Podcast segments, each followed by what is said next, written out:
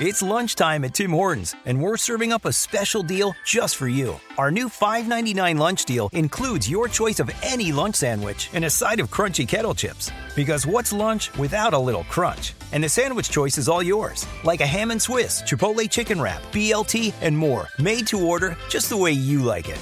Tim Hortons' new lunch deal. Simple, delicious, and just $5.99. Now that's a good deal. Only at your neighborhood Tim's. U.S. only. Price and participation vary. Terms apply. Star Wars 7x7 episode 617. Today it's our weekly update on Rogue One with a little bit of Han Solo movie news thrown in for you. Punch it, Chewie. No traps, no moisture, no committees. Just rebel rousing fun for everyday Jedi's. It's the Star Wars 7x7 podcast with your host, Allen Voivod. Destiny Unleashed. Hey, Rebel Rouser. Welcome to Star Wars 7x7. I'm your host, Allen Voivod, and we're recording this episode after 12 p.m. Eastern Time on Friday, and I'd been holding out for this long to at least see if there was any official Rogue One news that would get released. They tend to do their releases of news when it's happening at noon Eastern. And no, sadly, no. We are still in this incredible dearth of official news about Rogue One, an incredible deficit of updates from the official Lucasfilm Star Wars team. However, the internet did go ablaze shortly this week with a series of headlines that were really misleading. Things like Star Wars Rogue One footage leaked a year ago and we never noticed till now, like which was just people that had filmed stuff from Star Wars Celebration Anaheim and had posted it to YouTube or Vimeo and those things were just being rediscovered. And that was being used in some cases, particularly in British publications, to sell stories of Star Wars Rogue One, you know, new trailer leaked online, and it was really just the fact that it had been shown in the shareholders meeting to uh, Disney shareholders that we talked about uh, a week or two ago, and it had links to uh, embedded videos of the Star Wars Celebration Anaheim footage. So that happened. And then there was one where it looked like somebody was holding their phone up to some sort of screen and recording some footage. And it was there were three shots basically, and it was marked with a file name Rogue One and then an underscore and a BVS, which could indicate Batman versus Superman. So people jumped on that saying, oh my gosh, it's going to be out with Batman versus Superman. And other people said, well, it could be Buena Vista Studios, which, you know, naturally that's certainly possible with Disney, but possibly unlikely as well. Some people keyed on the fact that because Batman vs. Superman is a DC movie, that Star Wars wouldn't want their property to be associated with a DC movie. Personally, I would say, why not? why not get your movie in with the competition so that way the competition sees it? The competition, of course, being because Marvel is a Disney thing versus DC. It's not exactly competition, but kind of is, I guess. But the footage was really, oh, how shall I put it? Uh, really generic in the sense that it could possibly have been fake for all we know. I mean, it could be an elaborately staged fake.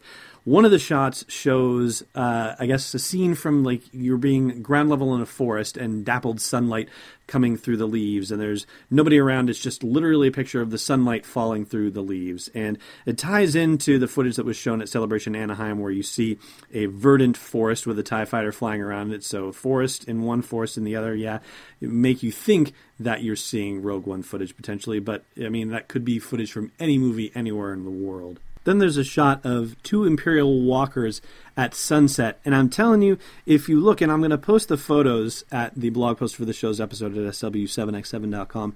But if you look at the photo of the Imperial walkers just coming up the, over the ridge in the Battle of Hoth from The Empire Strikes Back, I swear to you, those are two of those walkers, and it's just been edited to look like it's a sunset type of environment. And the last shot is of a TIE fighter soaring above the clouds, and you see the sort of ghosted version of the Death Star outside the atmosphere of the planet. And it looks like it could well be, you know, if you've seen that footage from Celebration Anaheim, it's when the TIE fighter, you know, starts flying upward and the camera pans up and over the mountains and in the sky, then you see the ghosted image of the Death Star there. If you take and you flip the Death Star so that its super laser is on the other side and you obscure the mountains with a cloud formation, then suddenly you have the footage in this alleged leaked trailer. So basically, I'm not buying it, but you can hear the opposite opinion on it in a story that was featured on theforce.net. The uh, Generation Tech video analysis of it is on there, and they actually seem to think it is credible and believable. So I don't know.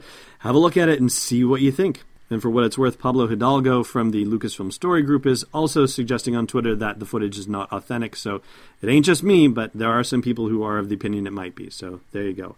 And the thing that I wanted to mention about the Han Solo movie coming up is that Bob Iger actually confirmed in the Disney shareholders meeting that Chewbacca will be appearing in the Han Solo movie as well. Now, we don't know yet where in the Han Solo and Chewbacca story this thing is taking place, but the official story, as it had been told in the previous canon novels, is that Han was in the Imperial Navy and was a pilot who chose not to kill Chewbacca and ended up having to run away from the Imperials with Chewie, and that's how the life debt situation began. That was particularly chronicled in the A.C. Crispin novels, including the Hutt's Gambit, so I am told. but that being said, it's possible that we could be seeing a new canon interpretation of the first meeting of Han and Chewie, which would be super exciting. And I would love to hear from you what you would like to see in a Han Solo and Chewie movie. Chime in with your comments at the blog post for the show's episode at sw7x7.com. Hey, Rebel Rouser. You're listening to this podcast. Maybe you'd like to listen to a Star Wars story too. Luckily, we've got just the thing for you. We've partnered with Audible to give you a free download and a free 30-day trial of their awesome service. All you got to do is go to audibletrial.com slash SW7X7 to sign up and get your free download. They've got dozens of Star Wars titles anything you want to do to explore that galaxy far, far away. One more time for you, audibletrial.com slash SW7X7. All right, I've got a trivia question here for you. Get ready! Okay, for what? Last time we asked you what Rey fixed on BB 8 the first time they met, and that was an antenna. Today's question you know those little side pokey outy things on Kylo Ren's lightsaber? What are they called? Thanks for listening to another episode of Star Wars 7x7. And hey, before you go into hiding in the desert, check out SW7x7.com for show notes, links, photos, videos, and more. And we'll be able to do even more with the show for you with your support at patreon.com slash SW7x7. That's not a crazy old hermit, it's Destiny Unleashed. This podcast is not endorsed or sponsored yet by Lucasfilm Limited, Disney, or 20th Century Fox. is intended for entertainment and information purposes only. Star Wars, the Star Wars logo, all names and pictures of Star Wars characters, vehicles, and any other Star Wars related items are registered trademarks and or copyrights of Lucasfilm Limited or their respective trademark and copyright holders. May the force be with them. All original content is copyright 2016 Star Wars 7 by 7 We hope you love it. Life's better with American Family Insurance because our home policies help protect your dreams and come with peace of mind.